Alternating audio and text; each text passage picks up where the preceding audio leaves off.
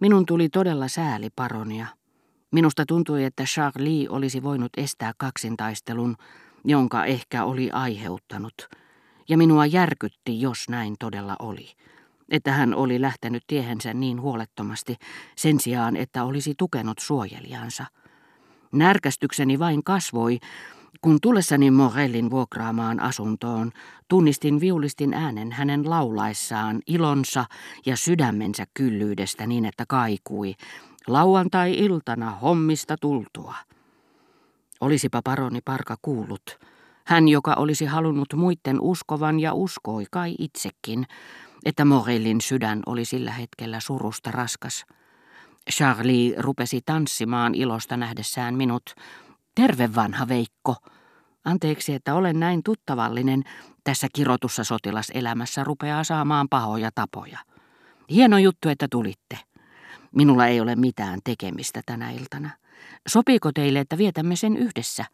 Mehän voimme jäädä tänne, jos haluatte, tai mennä soutelemaan, tai viettää musikaalisen illan ihan miten vain teille sopii. Kerroin, että minun oli pakko mennä päivällisille Balbekkiin. Hän olisi halunnut minun kutsuvan hänetkin, mutta se ei sopinut suunnitelmiini. Mutta jos teillä kerran on niin kiire, niin miksi sitten tulitte? Tuon teille kirjeen herra de Charlyltä. Siinä samassa hänen hyvä tuulensa oli tiessään. Hänen kasvonsa vääristyivät. Mitä? Onko hänen pakko hätyyttää minua täälläkin? Minä olen siis hänen orjansa. Olkaa te kuulkaa kunnon kaveri. En avaa koko kirjettä. Sanokaa, ette te tavannut minua. Eiköhän teidän sittenkin pitäisi avata. Minusta tuntuu, että siinä on kysymys vakavasta asiasta. Ei ikinä. Te ette tunne sen vanhan roiston valheita ja pirullisia juonia. Tämäkin on jekku, jotta kävisin katsomassa häntä. Mutta minäpä en menekään. Haluan olla rauhassa tänä iltana.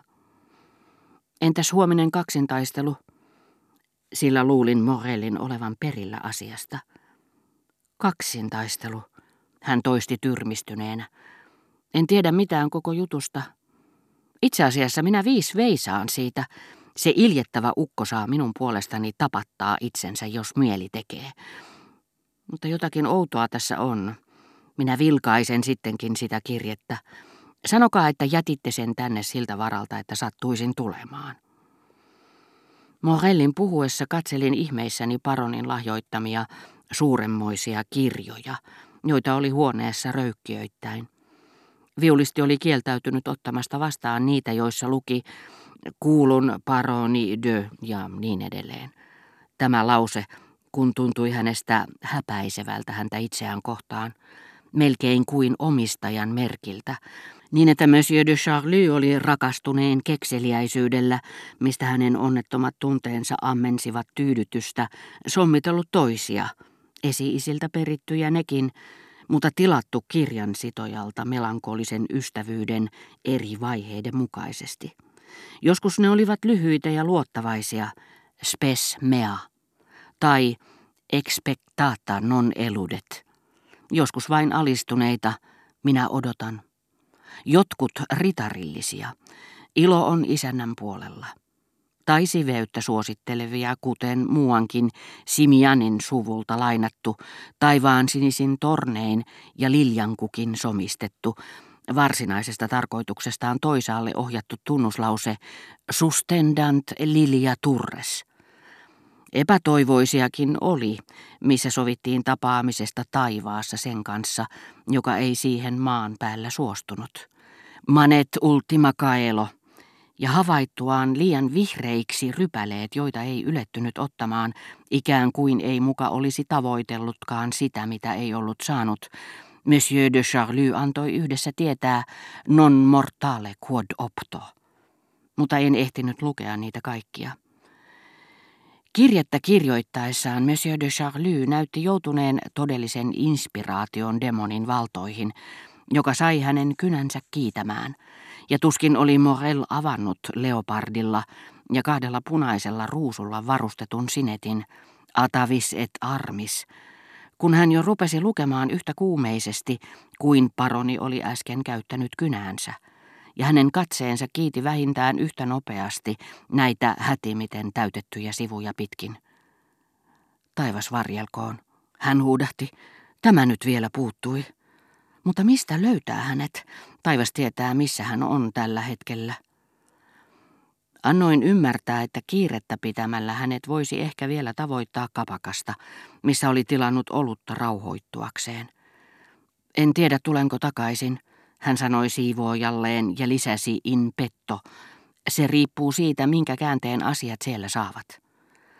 Muutaman minuutin kuluttua me saavuimme kahvilaan. Panin merkille Monsieur de Charlyn ilmeen hänen nähdessään meidät. Kun hän huomasi, etten palannut yksin, oikein tunsin, miten hänen hengityksensä palautui, miten hän alkoi taas elää.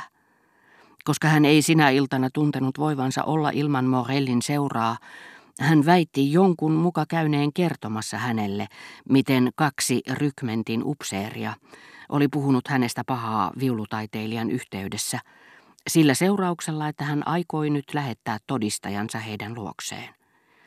Kuvitellessaan skandaalia, mahdottomaksi käynyttä elämäänsä rykmentissä, Morel oli päättänyt kiiruhtaa paikalle.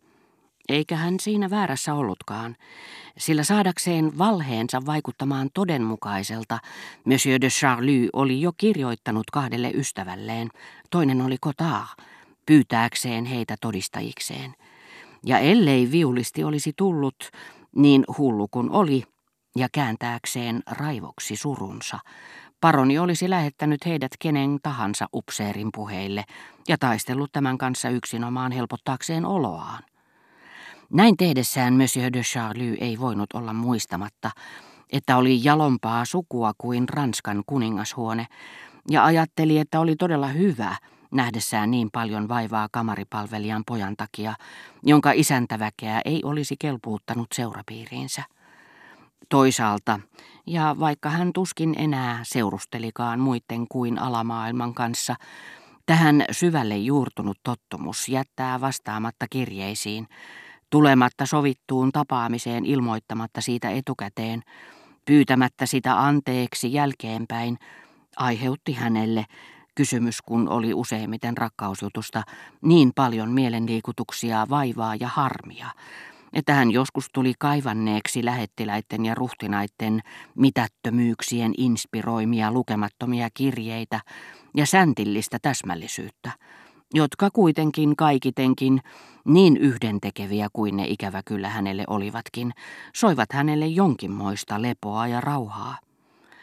Tottunut kun oli Morellin tapoihin, ja tietoisena siitä, miten vähän vaikutusvaltaa hänellä itsellään oli, miten mahdotonta hänen oli ujuttautua elämään, missä vulgäärit, mutta tottumuksen pyhittämät ystävyyssuhteet veivät liikaa aikaa ja tilaa, jotta siitä liikenisi hetki syrjitylle, ylpeälle, turhaan anelevalle ylimykselle.